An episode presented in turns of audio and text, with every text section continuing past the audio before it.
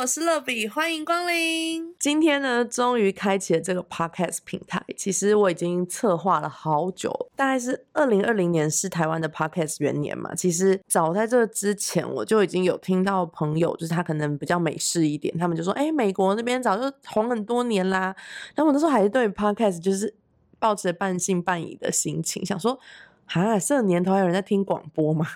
但是后来发现，其实 podcast 真的是在疫情以来就是大红特红。然后我也一直很想要透过 podcast 可以祝福到更多的人，因为其实我开始开这个乐比日光实验室的 IG 嘛，Instagram 的时候，我也是很希望透过我的创作，让这个世界一些在黑暗里的人，让他们知道有人爱他们，然后让他们知道生命是有盼望、有希望。好，那今天呢，就是第一集嘛，还没有来宾，所以 我就要先自己来分享一下为什么要做日光实验室。今天。我的粉丝好像是已经达到两万四千多人哦。其实这一条路走来真的也是蛮不容易的，已经走了四年多，然后在没有下任何广告的状况下，从零到现在，我觉得最大的支持我的动力，其实就是圣经上有一句话，在路加福音第一章第七十八、七十九节说：“因我们神怜悯的心肠，叫清晨的日光从高天临到我们，照亮坐在黑暗中死荫里的人，把我们的脚引到平安的路上。”我相信上帝要祝福我们在我们的生命当。当中可以透过我们的生命的故事，透过我们一路走来的历程，能够祝福许多可能对于没有梦想的人，或是对未来感到很迷惘、很害怕的人，让他们知道生命是有盼望的，而且上帝的光会照亮我们。来分享一下为什么会开始创作这个平台，好，其实是这样，就是在我大学刚毕业不久的时候，我们教会刚好七周年。那七周年的时候就说，哎，我们要建堂奉献。对于一个刚大学毕业的人来说，其实建堂奉献是一件很有压力的事情。虽然我很想参与，但我就觉得啊，自己能力不足，就不知道可以奉献什么。所以我那时候我就跟神祷告说，主要我好想要奉献，我真的好想要奉献，我可以怎么做呢？上帝这时就回应我说，哎，你可以奉献你所有的。我就哈，所有什么叫所有啊？我不知道我有什么哎。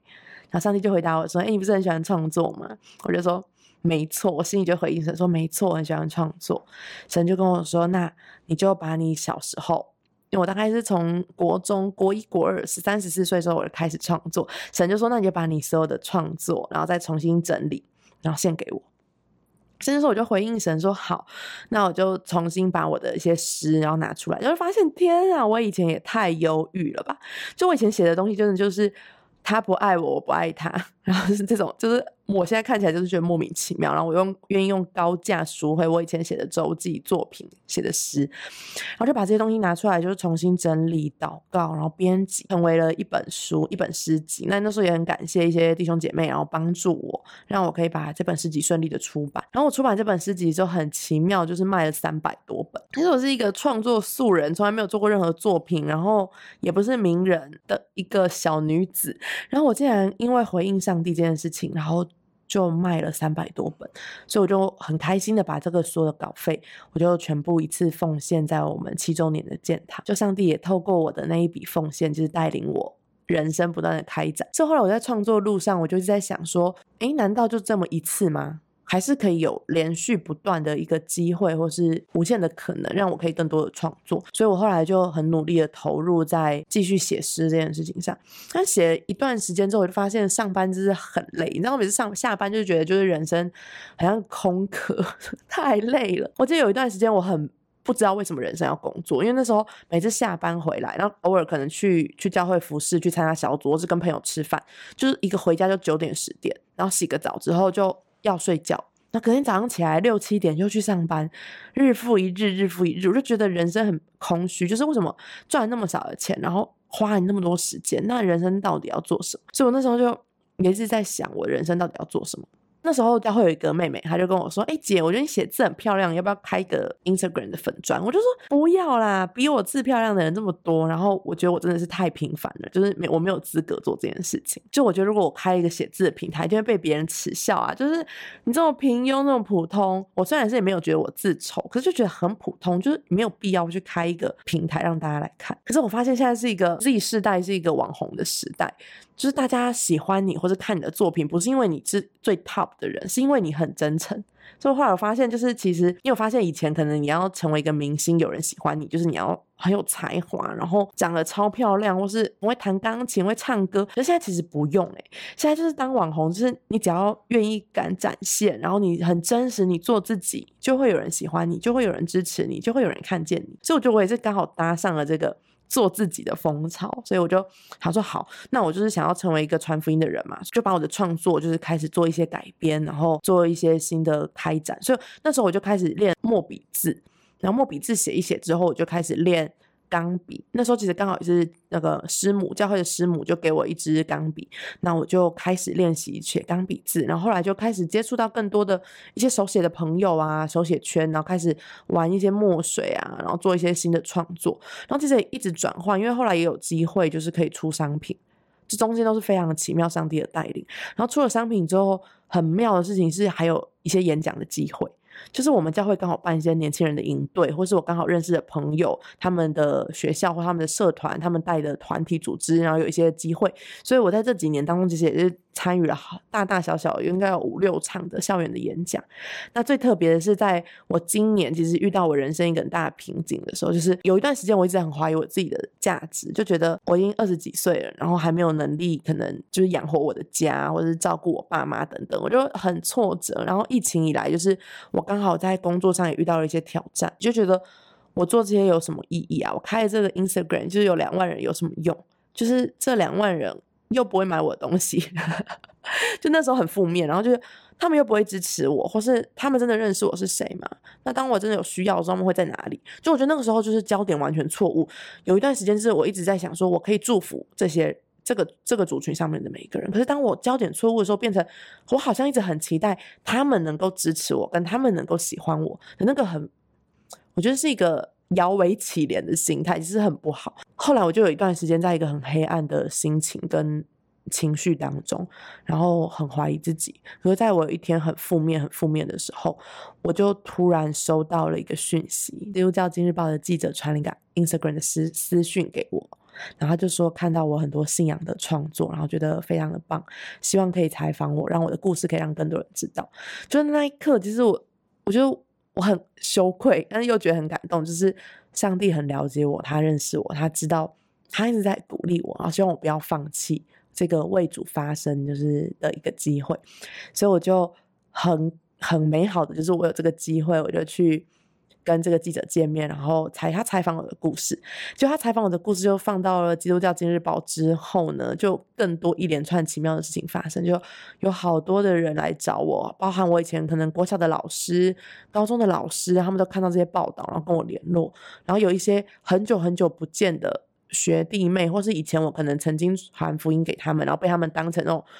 就是很可怕的那种福音使者，他们看到我就会想要躲，就啊又要讲耶稣，又要讲耶稣的那种人。然后他们也回来找我说：“哎，感谢我当年给他们的一些祝福跟鼓励。”然后也发现我以前有一些可能期待他们认识神，但他们一直很排斥信仰的朋友，然后他们也接触了福音。然后更特别的事情是在报道之后呢，就有一个嘉义的某中学的老师就看到我的报道之后，他就。传讯息给我，希望我可以去他们学校分享。今年一月的时候，我就到了这个嘉义的中学去分享的时候，就觉得哇，很特别。因为老师为什么找我，是因为那时候我的标题叫做“从忧郁的文青当中，然后走到就是为主发光、做光做盐”这种大概这个概念。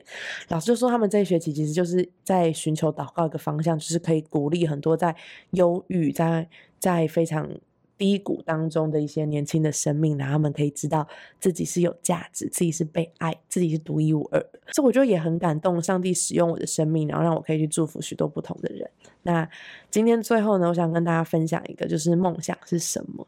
其实我在这些年当中，就是我在教会成为一个小组长，然后我常常去关心很多不同的年轻人，就发现好多好多的年轻人，他们其实对未来是。没有方向，他们不知道自己要做什么，他们不知道梦想是什么。可是我觉得，再一次更多去了解他们内心的时候，其实不是不知道自己的梦想是什么，而是很害怕去面对他内心真的喜欢的，因为他喜欢的东西可能没有人支持，没有人同意，没有人 support 他，所以他就会觉得很孤单，很很空虚。但我想要告诉每一个人，是你的人生有独一无二的命定。就是上帝为你打造独一无二的计划。所以每一个人都有一个使命，是你这一生要去做到的，要去完成的。那我开这个 Instagram 其实也是很想要鼓励有一些可能这一生都没有机会。走进教会，或是你住的地方，像我以前住彰化，其实我们那边真的没有什么教会。然后，如果要不是我邻居是基督徒，他带我去教会，我可能也不会去教会，因为真的太太少了。所以我相信台湾其实有很多的可能比较偏乡的地区，或是比较遥远的地区是没有福音机会进入的。不像台北，其实真的是每个捷运站旁边都有教会，然后到处都可以听到福音。然后当我呃，开始做这个分享的时候，其实我就就看到好多的生命被改变、被鼓励、被激励，我也非常的期待。就是我以前就会觉得命定就是，哎，谁知道谁天生造地要做什么？如果上帝你直接告诉我这一生的计划，那我就照着走就好。可是你有时候转换一想，就是如果你真的已经知道你这一生几岁会结婚，几岁会死掉，几岁会怎样，你会不会觉得很害怕？就是我是觉得也蛮可怕的啦。所以上帝就说告诉我说，其实他会带领我走每一步。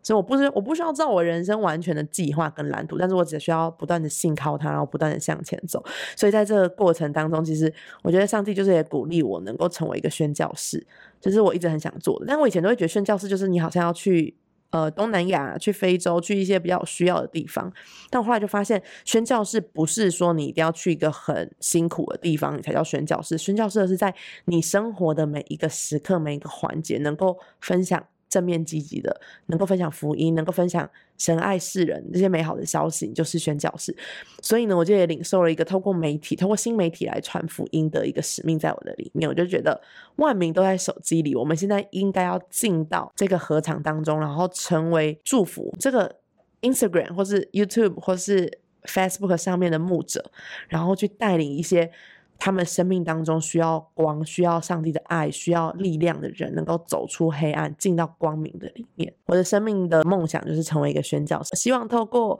我做的，不管是 Instagram，不管是 Podcast，不管是 YouTube 什么的，可以祝福到很多的人。其实我知道做福音的内容真的是